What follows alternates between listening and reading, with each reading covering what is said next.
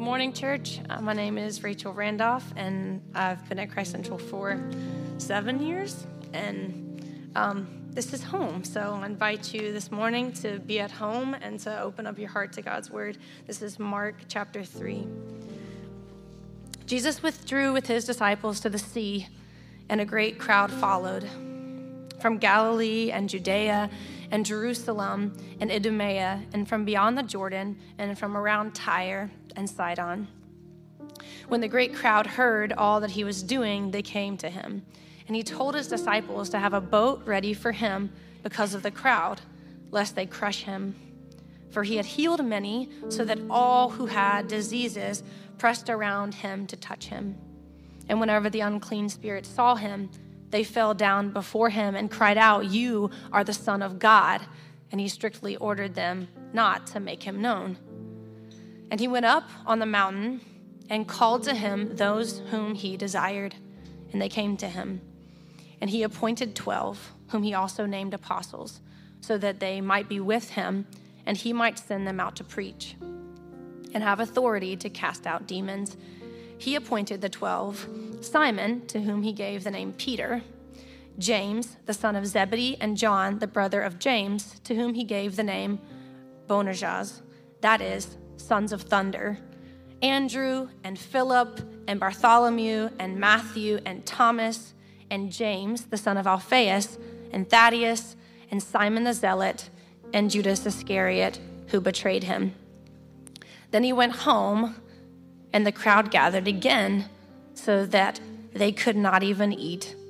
And when his family heard it, they went out to seize him, for they were saying, He is out of his mind. And the scribes who came down from Jerusalem were saying, He is possessed by Beelzebub, and by the prince of demons he casts out the demons. And he called to them, he called them to him and said to them in parables, How can Satan cast out Satan? If a kingdom is divided against itself, that kingdom cannot stand. And if a house is divided against itself, that house will not be able to stand. And if Satan has risen up against himself, and is divided, he cannot stand, but is coming to an end. But no one can enter a strong man's house and plunder his goods unless he first binds the strong man. Then indeed he may plunder his house. Truly I say to you, all sins will be forgiven the children of man, and whatever blasphemies they utter. But whoever blasphemes against the Holy Spirit never has forgiveness, but is guilty of an eternal sin for they were saying, He has an unclean spirit. And his mother and his brothers came, and standing outside, they sent to him and called him. And a crowd was sitting around him, and they said to him, Your mother and your brothers are outside seeking you. And he answered them, Who are my mothers and my brothers? And looking about at those who sat around him, he said, Here are my mothers and my brothers. For whoever does the will of God, he is my brother and sister and mother. Amen.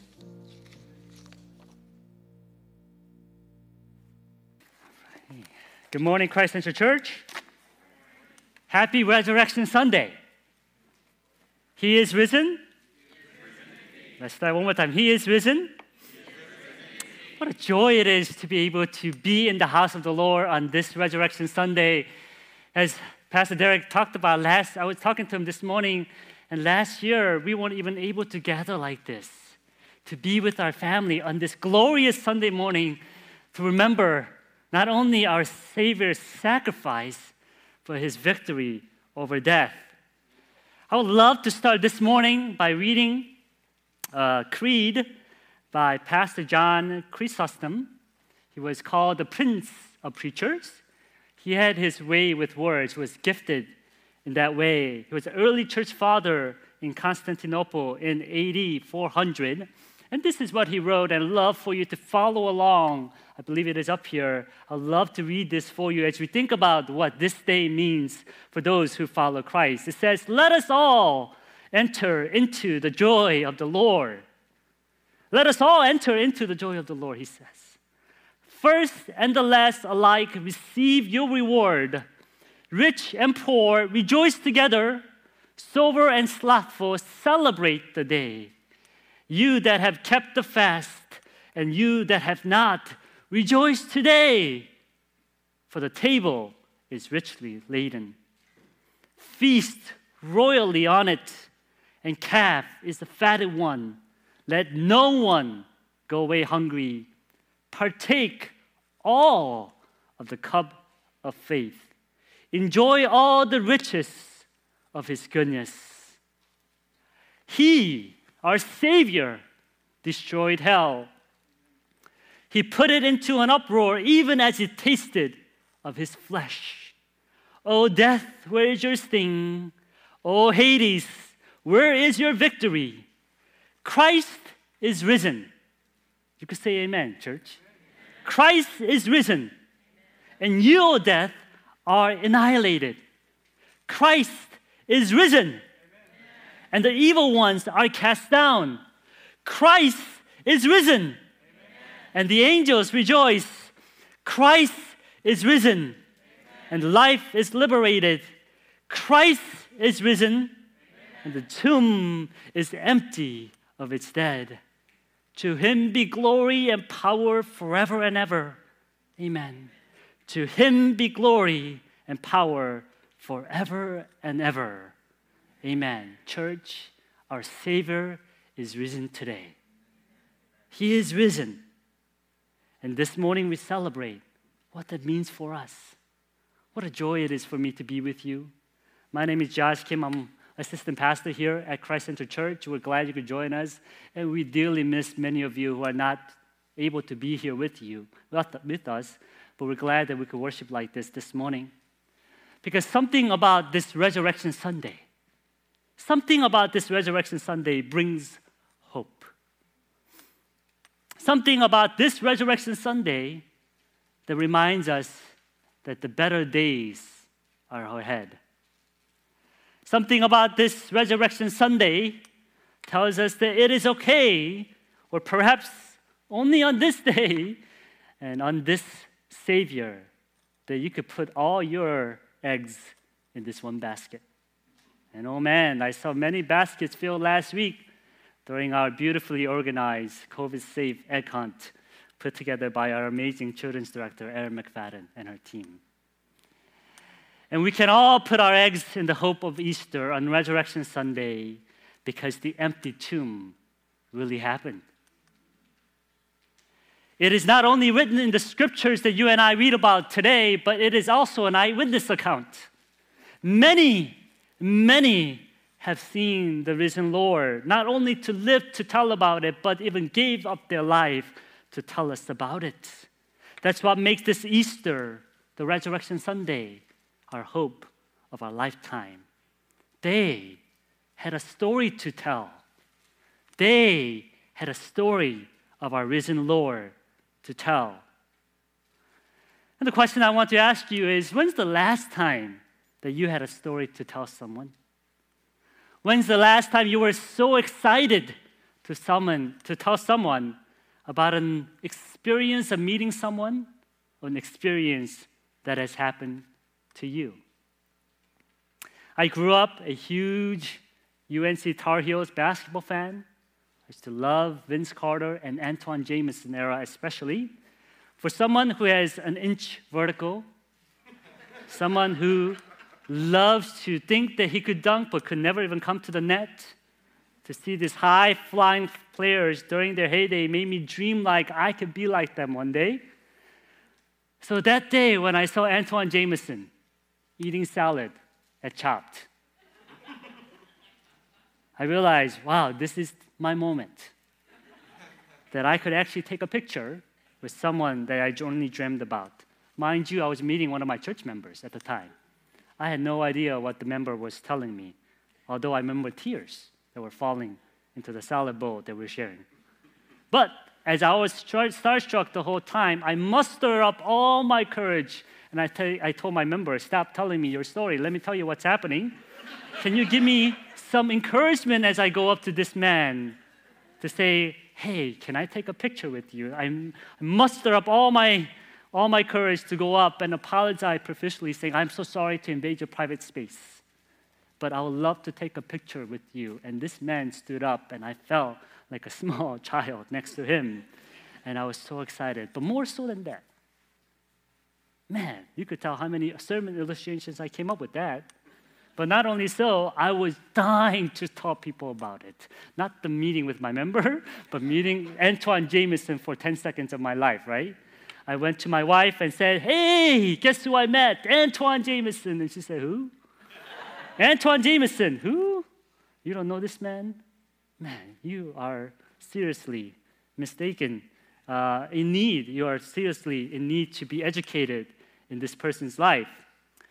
We call this a testimony.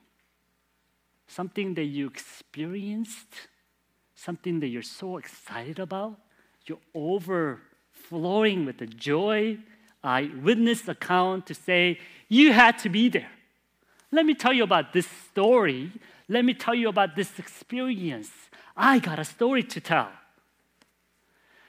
So far in the Gospel Mark, we have been talking a lot about who this Christ the King is and what he's calling you and I to do, which is to follow him and to see what this discipleship is all about. And on this Easter Sunday morning, on this Resurrection Sunday morning, what we're going to look at is what these followers are doing as a result of meeting with this Savior, the King. You see, the followers of Christ had a story to tell. They have an eyewitness account of the King, the Savior, Lord Jesus Christ, the one who not only walked on this earth, but who died and who rose again. And they got a story to tell this morning. And consequently, we also have a story to tell, don't we not? And what is this story all about? And first thing that we see is it's a story about meeting the king. This story is about stories of meeting the king. That's what we find in verse 7 of today's text. It says, Jesus withdrew his disciple, uh, with his disciples to the sea, and the great crowd followed him from Galilee and Judea to Jerusalem, Idumea, and beyond the Jordan, and from around Tyre and Sidon. It says, A great crowd heard all that he was doing, and they came to him, and he told his disciples to have a boat ready for him because of the crowd, lest they crush him. For he healed many, so that all who had, remember, all who had diseases pressed around them to touch him. And whenever the unclean spirits saw him, they fell down before him, cried out, You are, you are the Son of God. And he strictly ordered them not to make him known. You see, Jesus withdrawing from Pharisees and Herodians who are seeking to destroy him in verse 6. And by the verse 8, we find that he is famous. His fame has spread, and Mark gives a concrete description of how well Christ was known at the time. Galilee and Judea represented Jerusalem and the center of Israel. Idumea represented the southern tip of Israel. Beyond Jordan represented the eastern borders and Tyre and Sidon represented the northern tip. So if you're following with me, north, south, east, and you're wondering where's the west, it is the Mediterranean Sea. So his fame spread all around the region at the time, and great crowd was following him. And the question is, why are they following him? Theologian B.B. Warfield makes this mark: the disease and death had almost been eliminated from this region in Capernaum. Imagine that.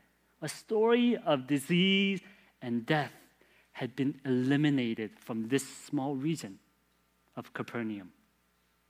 This little region in the globe, in the world at the moment, in a time where it seems like any news of disease being eradicated will be a big news. Just imagine that in a global pandemic that we're living in, a small region says there's no COVID at all in this area. New Zealand was in the news for their low numbers, but imagine completely being eradicated of any disease, not only COVID, but all kind of disease and cancer, all the sickness and death being eradicated for the time. No wonder great crowd was following, surrounding Christ at the time. Church, there's always going to be a spectacle, isn't it? Large crowd when there is amazing thing that is happening. There is a large crowd around Christ wherever he went. And especially on Sunday morning like this, and the Easter Resurrection Sunday morning, there is always a large crowd that gathers. After all, Christianity is the only religion that proclaim not only our Savior, our God can heal the sick, but He could even overcome death itself. No wonder there are large crowd that gathers at the empty tomb on the resurrection Sunday this morning. But what we must remember, church, this morning is that despite the large crowd, the true followers of this king got a story to tell. It's not that your story is being in the crowd with the large groups of people. Your story is about personally meeting this king.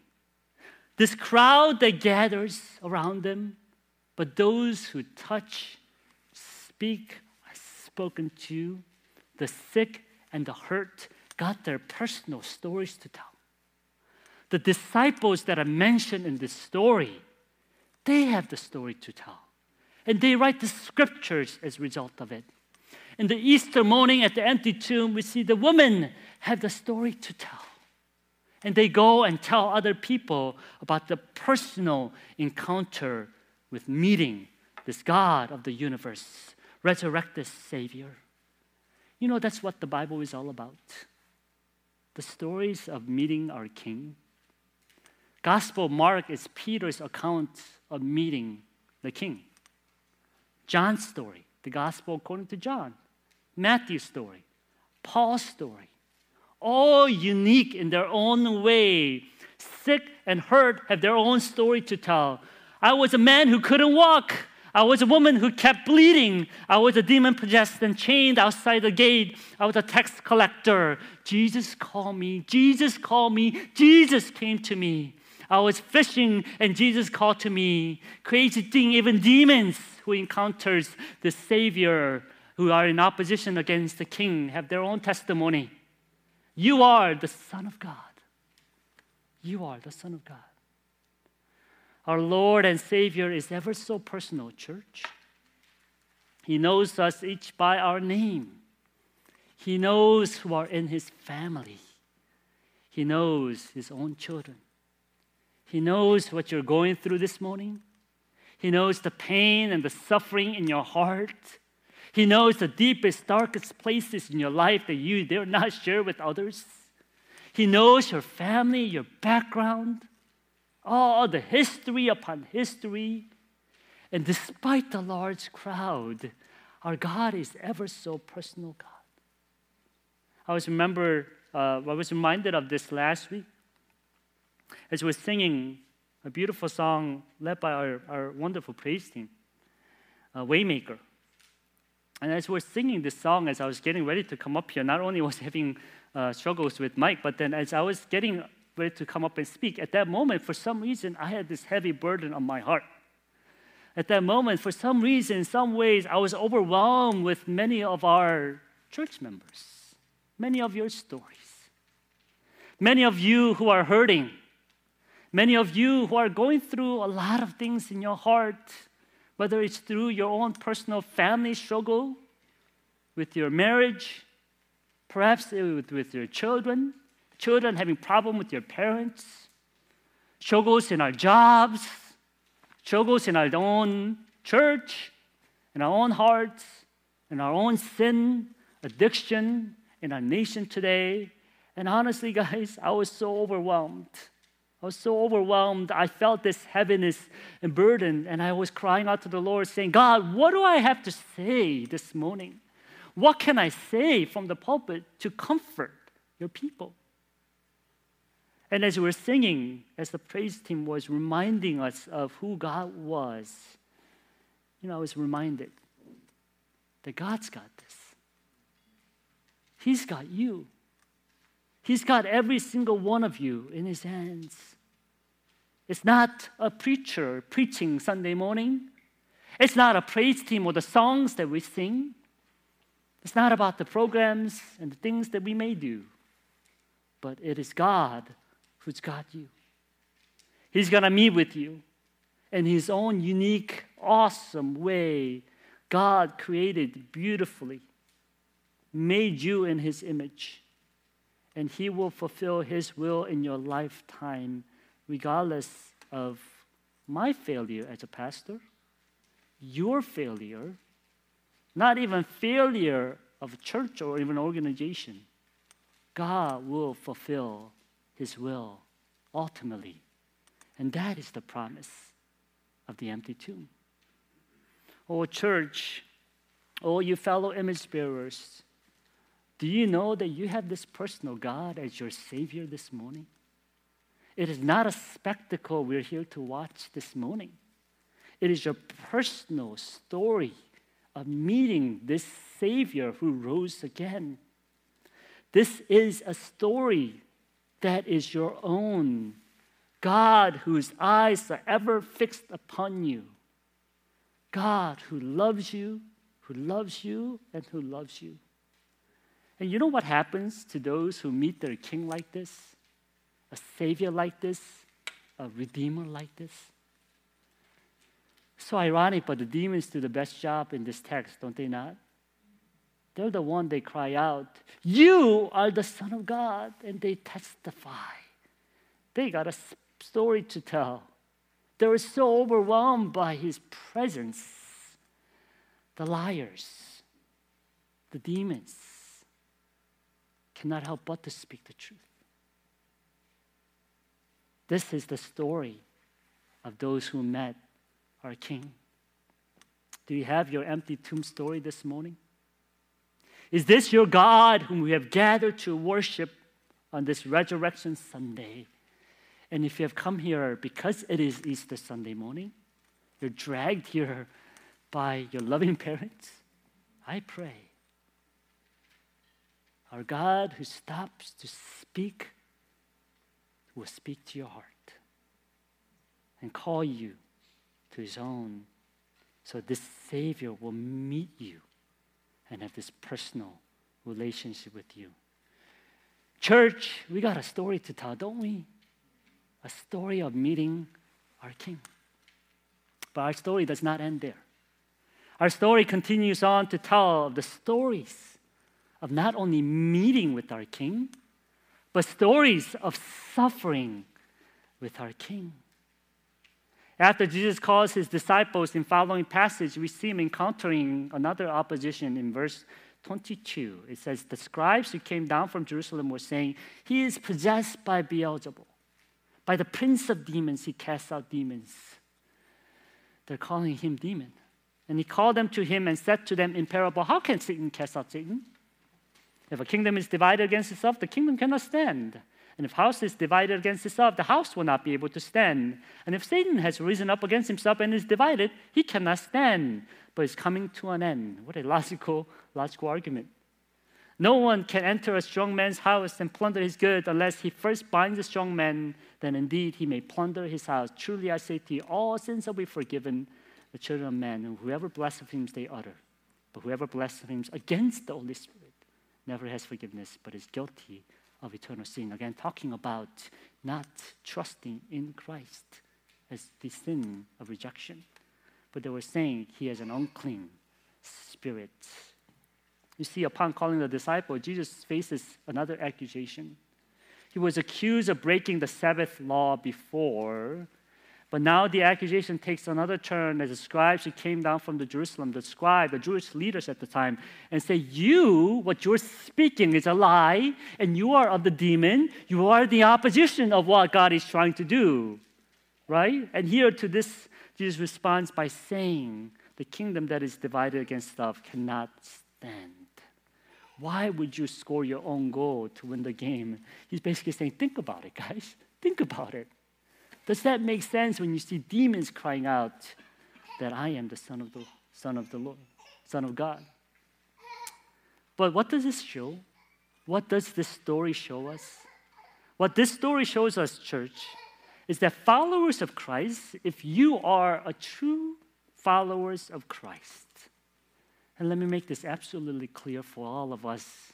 I'm not trying to dampen our celebration this morning. But remember, the Resurrection Sunday comes after Good Friday. Resurrection Sunday is the highlight, the pinnacle of the Passion Week, which means suffering. week. That means if you are following Christ, hearing every word of Christ means not only will you experience the power of resurrection, but he says, if you're following me, take your own cross. It's not a glamorized cross as you and I often think of. The cross is the way of suffering. We think about these 12 disciples and amazing things they have done. We have the Bibles that is about his, their stories. Their amazing stories, the power of their miracles are written here by the power of the Lord. But we forget the suffering and the life they, were, they gave to tell this story to us. In verse 13 and on, they tell of the 12 disciples by their name. I'm not going to read that because I think you're all familiar with that, and please read through that, the appointed 12, and we'll learn more about them coming. But if you look at the church history, their stories are told through the life of suffering. According to Eusebius, the church historian, Peter, the Apostle Peter, who was to watch his wife's crucifixion and then follow that himself by being crucified upside down because he said, I'm unworthy to die like our Savior.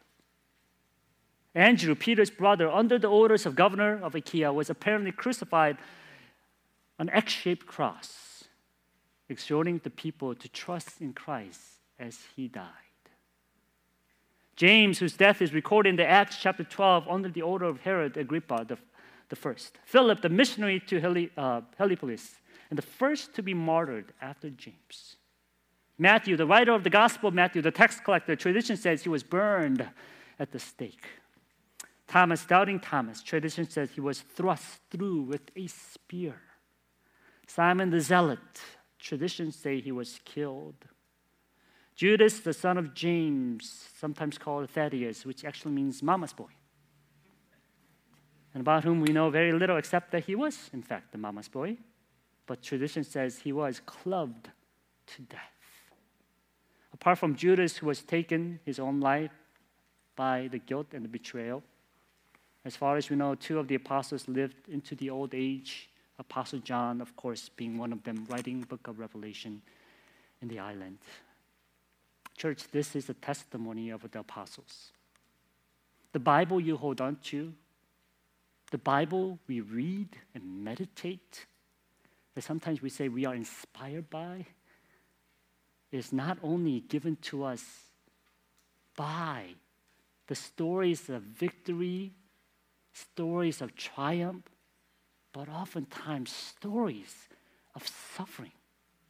It is preserved and testified to through the life of suffering. Notice what the disciples say in book of Acts. They say whether they were suffering, persecuted, they say this. Then he went home and the um, what am I looking at? I'm sorry. I just lost my space for a second. No, they were saying, uh, disciples, notice what they say. They were saying that to follow Christ is not only to live for the sake of Christ, but to suffer for Him, to suffer with Him. And notice the testimony of the apostles here. And this suffering not only comes from the outside church, sometimes the suffering, the attacks comes from your own family, your own people. That's what we read in verse 20, 20 right? Then we went home and the large crowd gathered again so that they could not even eat. And when his family heard it, they went out to seize him, for they were saying, He is out of his mind. Did you catch that? His family, his own family, told Christ that he is out of his mind. In the parallel account in John 7 4, it clarifies what this means. John adds that his own family did not believe him. And what's more shocking is how Mark connects these two together of the words of the scribes who are persecuting him, outright persecuting him in verse 30, and the verse 21 of the family members who are not believing him. For they both begin with saying, For they were saying. In verse 21, for they were saying he is out of his mind. In verse 30, the scribes were saying, For they were saying he has unclean spirit. In both cases, you see church, we see both groups of people that are in opposition to Christ's ministry being persecuted for the sake of the gospel and for the followers of Christ, that will be part of your testimony for your story to tell. I think so often, so often, You and I have bought into the comfort oriented theology. You and I, we love to bash on the prosperity gospel that says health, wealth, prosperity. We say we absolutely detest and hate that theology, but in many ways we turn around and we live like it. We embrace it. Often say we love following Christ, but we often hate taking our own cross to follow him. But notice what the cross says this morning. Jesus' story has to include the cross. We are not celebrating resurrection of Christ if there is no Good Friday. We are not celebrating power of Christ if there's no death that overcame our sin once and for all. It is expected, expected, church. When you follow Christ, there is suffering. There is going to be suffering. Why? Because if Jesus is walking on earth today, he'll be too liberal and he'll be too conservative. He'll be too liberal for the conservatives, he'll be way too conservative for the liberals. In another word, he may be too Republican for the Democrats, and he'll be too Democrat, Democratic for Republicans. He'll be too radical, secular, worldly, dangerously touting the line for some. He'll be hanging out with the addicts, the politicians, the LGBTQ community. But he'll also be at the seminaries, churches. He'll be at the rallies, the marches, but he'll also be at the conferences and councils. He will be earth shaking, norm breaking, flipping table, radical yet kind, loving, cross bearing figure that will throw your life upside down. He'll be calling out sin of racism, sexism, misogyny type of figures, and he will also bring our attention to the beauty of the cross and speak tenderly to the hurting. He'll be holding the sovereignty of God in one hand, his created divine design, and speak authoritatively, calling people to life of surrender. This person who holds all this intention won't be an easy person to follow. And still not an easy person to follow. The narrow is the way that He calls us to go. I shared about my time in India last week, and one of the most heartbreaking as well as challenging moment was one of the evening services that we had where we had the regional people, the pastors gather. And again, it was delayed by a couple hours, and we got there. And again, during the testimony time, many came forth with bruises on their bodies. And time and time again, they got up and said, I was beaten up on my way home the other day by the extremist. I was beaten up and thrown out of my house by so and so. While my family tried to take me to Hindu temple to cast out the demons out of me. My family disowned me, and now I'm on my own. The local authorities are threatening to close down this place. Time and time again, with boldness, tears, with bruises on their body, they came forth, testifying, testifying, testifying, and saying, I am doing this because this is what Christ has called me to do. I am suffering because this is the way of the cross. And you know what was so amazing for me, church? Was not the grand stories that these guys were telling. It was not the fact that, wow, this is happening in this part of the world. What was so rebuking for me was that this was a regular, normal part of their service. This was a normal life of followers of Christ. This was a normal section in their Sunday worship service that they had. Suffering was not something to be surprised by, it was expected for the followers of Christ. But this is not only limited to church in India. Just ask our missionaries in our church of the stories that they would have. Or have a conversation with our very own Phil and Lori Prince, who consistently reminds us of the persecuted church and prays for them diligently. According to Open Door USA, every day, every day, there are 11 Christians who are martyred for their faith. But look no further also than the history of black church. Uh, as theologian Karen Ellis aptly put, suffering for race and for religion beliefs are understandably conflated in the history, historical telling of African American church. Two ontological realities were exalted at the same time, a time with different approaches, solutions, and outcome. The stories of persecution and suffering is in the very fabric and the life of testifying the global, all inclusive, multi dimensional, multi ethnic revelation picture church that testify to the empty tomb. Brothers and sisters, do you recall the words of disciples in Acts chapter 5? They weren't just suffering for the sake of suffering. Notice what they say in verse 41. The apostles left the Sanhedrin, rejoicing because they had been counted worthy of the suffering disgrace for the name. Did you catch that? Rejoicing because they have been counted worthy. We're just saying, worthy is the name. Worthy is the name. Worthy, worthy is the Lord. We just sang that with our hands lifted high. Do you know what that meant? According to Acts chapter 5, verse 41, that means you get to suffer for the sake of Christ. Day after day in the temple courts, from house to house, they never stopped teaching, proclaiming the good news. They got a story to tell of Jesus is the Messiah. Please know that I'm not advocating suffering for you. I'm just telling you that it's coming.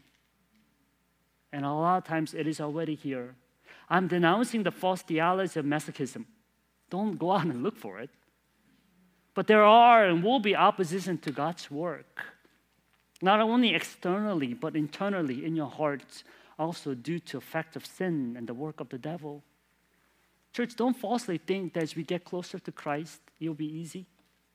It's gotta be more difficult, is it not? If it's becoming so easy for you to follow Christ, what kind of God are you following? Because the God of Scripture is not that easy to follow. More and more, as you get closer to the heart of Christ, your heart will be exposed more. More and more, you want to be like Christ. That means you got to give up more of your selfish desires. More and more, as you want to be like Christ, it says you got to consider yourself lower than anybody else. The more and more you want to say, I want to follow after Christ, that means you got to take your cross. Not only out there in the world, but in your own family, in your own relationship with your families. We're called to take the cross to die to ourselves. Men of the church, the, the Bible, the scripture commands us to die to ourselves so our wives will live and glorify the Lord. So our children will be raised in the ways of the Lord. That's the picture of what it means to follow Christ. It's not the easy way. It will include suffering of dying to yourself so that the glory of the Lord will be displayed in your family. I know many of us are here hurting. Many of us are here with lots of testimonies. Perhaps it comes from your own family, especially this past season. Hard stories we have. At times, standing up for your faith against backlash from work, friends, and against family again. Perhaps even within the church. Perhaps even from the mistakes of our own denomination brothers and sisters who are supposed to make room but pushing you out, calling you names instead of inviting you in. Church, we see it. God sees it. But most importantly, we hear your stories. God hears your stories, the testimonies in them. We groan and we wrestle with you. We cry out to the Lord with you. This is our collective story. But again, remember, church, is not suffering for the king, suffering with the king. He marked the path for us. He says he's ever with you in all this. According to Hebrew writer, we have a high priest, not only who is able to sympathize with us, but who has walked through and experienced all the temptations as well. And Paul reminds us in 1 Corinthians, he will be with us even through our most difficult trials and temptations. And that's the hope of the empty tomb, the gospel. There is not the absence of suffering, it's the presence of the Savior in your suffering. It's not the absence of the suffering, but the fact that He has suffered and died and rose again now becomes your empowerment, your hope to stand, persevere in your suffering. Notice Paul's words again in Romans chapter 5. Not only that, but we rejoice in our suffering, knowing that suffering produces endurance, and endurance produces character, and character produces hope. And hope does not put us to shame because God's love has been poured into our hearts through Holy Spirit who has been given to you, given to us. That's why we need this. That's why you and I need to raise our hands and say, Worthy is the Lamb, and speak to one another. Remind one another. Tell your story to one another. Tell your story to your children. Tell your story to your spouse. Tell your story to the watching world. You don't have to have this elaborate story, right? Notice what Paul does. Every time, if he threw throughout book of Acts and all throughout, he says, Tell me the gospel. Oh, let me tell you about this story that happened to me. I was on my way to Damascus. I was going to persecute the Christians, and Jesus met me. Let me tell you about this story. I am weak, but he's story. Let me tell you about this story. I pleaded with the Lord to take this away, but He said, His grace is sufficient for me. Let me tell you about this story. God, who considered Himself less and came down and became one of us. Let me tell you this story. Well, I'm the greatest sinner, but Christ is the great Savior. Let me tell you this story. All I have, all I've gained is rubbish compared to knowing Jesus Christ, my Lord. That's the story. Do you have that story to tell? Do you have the story of suffering with the King? That's the invitation this morning from the empty tomb. Final point is not only the stories of meeting with the King, suffering with the King, but we get to tell the story of living with the King. We get to tell the story of living with the King. Chapter 3 ends with a strange story. In the strange story, we find Jesus' mother and brothers coming and looking for him on the outside. And Jesus was surrounded by the crowd, so they were looking of him. However, it was told when Jesus said his mother and brothers were looking for him, he simply said, Well, my mother and brothers are here. And they're like, What's going on, man? Like, all right, they're outside. like, what, what's going on? And Mark doesn't tell us whether he went to them or not. We could speculate. And he basically says, You are my mother, my brother, and sister. That's what we read in verse 31, right? And his mother and brother came, standing outside. They sent to him, called him. The crowd was sitting around them. And he says, Here are my brother and brothers, in verse 34. For whoever does the will of God, he is my mother, sister, and my brother, sister, and mother. Notice how surprising this is in contrast, along with those who reject Christ outright, Jesus' biological family stands outside, while those who gather about Jesus and does the will of God is sitting inside, living with Jesus. What Jesus does here is mark out who is in God's family and who is not. He's saying it's not enough for you and I to be in the crowd this morning. It is also not enough for you to be around the stories of Jesus this morning. I think, especially in the South, and I noticed this when I first came to Charlotte, I went to Chipotle, and as I was about to order my food, I realized everybody was praying in that Chipotle for lunch hour. It's like, where am I? This is a, a strange place. And realized there's beauty about being in the Bible Belt because of that, but there's also a danger. Danger of tricking ourselves into thinking that I am living a life with the king when you're not.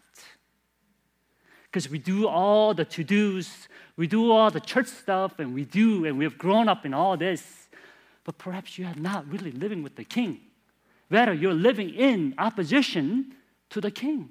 That's why Jesus makes it absolutely clear. It's not about biological.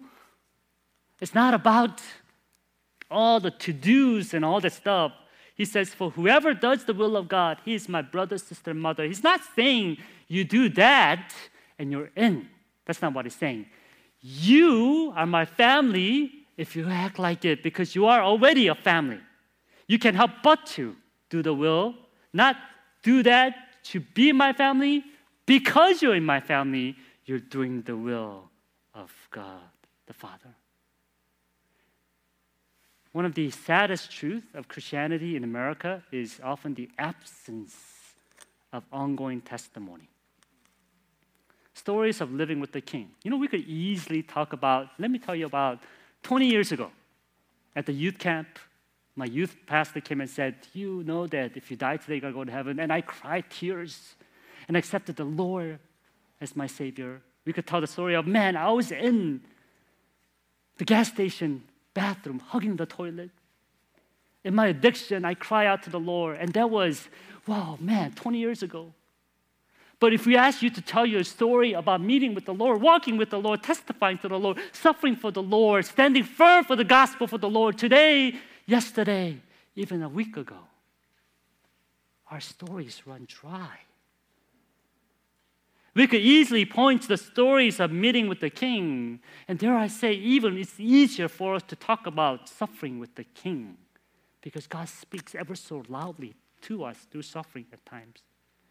But the question that you and I to really wrestle is do you have this ongoing testimony, stories of living with our king?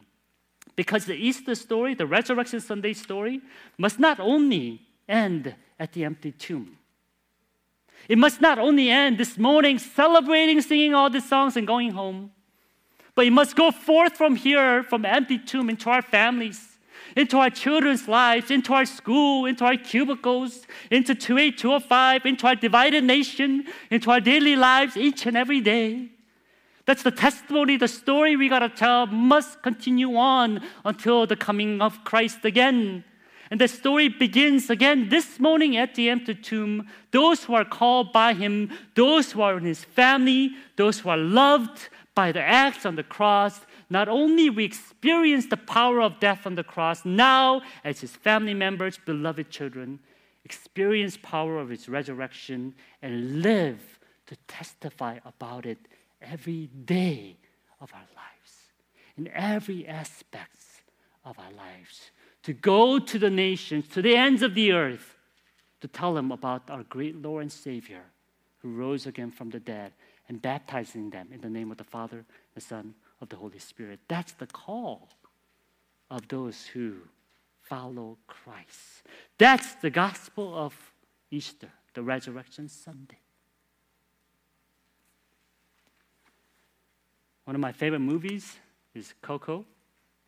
I know lots of children watching, so this is when you get to look up, right? Talking about a movie that we love. And I love that movie, not only for just the, the music aspect and all this stuff, but it also talks about this ancestral worship. On the Day of the Dead, uh, Day of the Dead, that's celebrated by uh, the nation of Mexico. Um, there's actually a great article written by Emmanuel Elizondo, uh, the editor of Gospel Coalition and Mexican theologian, that wrote about the complicated relationship that you have about the tradition of the remembering the dead and also what it means to be a Christian in the midst of it all. The reason why I love that movie also is not only because of the music and other aspect, but it also reminded me of my cultural background too. My cultural background includes ancestral worship.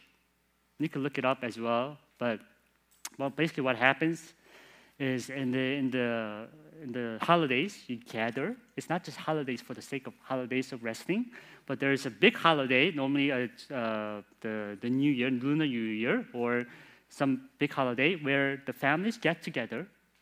And traditionally, what they do is they vow, they pay respect, they make this grand table of food made up mostly of the people, the ancestors that went before you, they loved, and you pay the respect and in some instances, honoring the dead.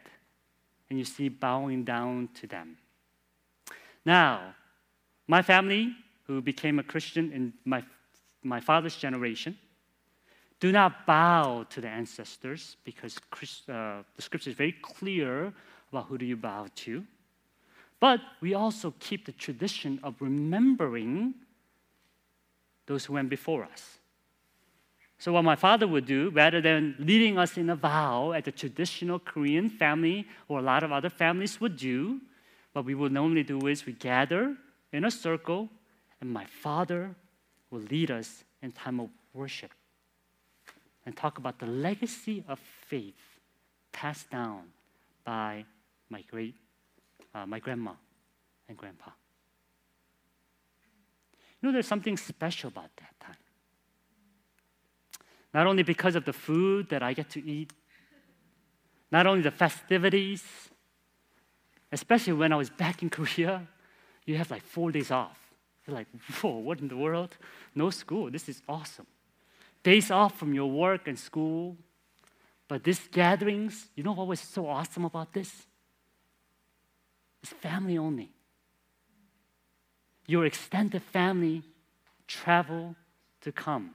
I read this amazing article this week written by Christian Crawford in uh, the Witness blog about the Resurrection Sunday for the black church in the rural Alabama, where the history has it the black families would travel to go to their rural Alabama churches, their home, where their great uh, grandparents are, and worship together. And I was reminded of that too. It's family only. Gathering of the family only to remember in this ancestral worship, remember the one that went before you. I don't know about you, but I think that's what we're doing this morning. Right? We gather together as family. Christ says, Those who are my family are the ones that do my will. Those that have a story to tell, those who have met me, who suffer with me, is living. And this Savior calls you family. And you and I get to be included in that, and we gather like to, to celebrate who He is. But there's a huge difference here between ancestral worship and what we're doing this morning. You see, ancestral worship, we remember someone who died, who stayed dead. But what we do this morning is not only celebrating the sacrifice of our Savior who died on the cross, but He is alive. He rose again from the dead, church. It's an empty tomb. That's our story. And what we get to celebrate is not someone who's dead, who's not coming back, but we get to celebrate and talk about the Lord and Savior, your God, who rose again. And you and I, as fellow heirs, to cry out, Abba, Father, and to celebrate, wow, this is an amazing story. This is my family story. And you, as a family members of God, could go out now from this place to tell the world about it. So they may join you and I to be included in this family, to live, to testify of the coming of the Lord who's coming back. Church, that's the story that we got to tell. Let's pray.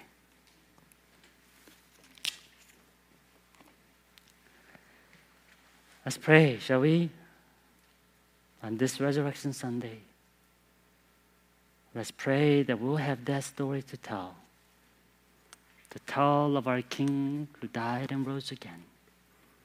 To declare with the fellow saints who lived and who died to tell us about this story. Let's pray. I'll give you about 30 seconds to meditate upon that truth as we think about well, who He means for us. And I'll pray for us before we go into time of confession and Lord's Supper. Uh, we don't do this often, but since it is Resurrection Sunday, I want to give you about 30 seconds of silent meditation as you close your eyes as you remember his cross. And this Sunday morning, the empty tomb that was open. And as you look upon the gaze at the hills of Golgotha, where you should have been, where your bodies should have been laid limp, someone else was there. But the Savior that died on this Sunday morning rose and to live and promises that he'll come back. Meditate on that, will you? Meditate upon that truth.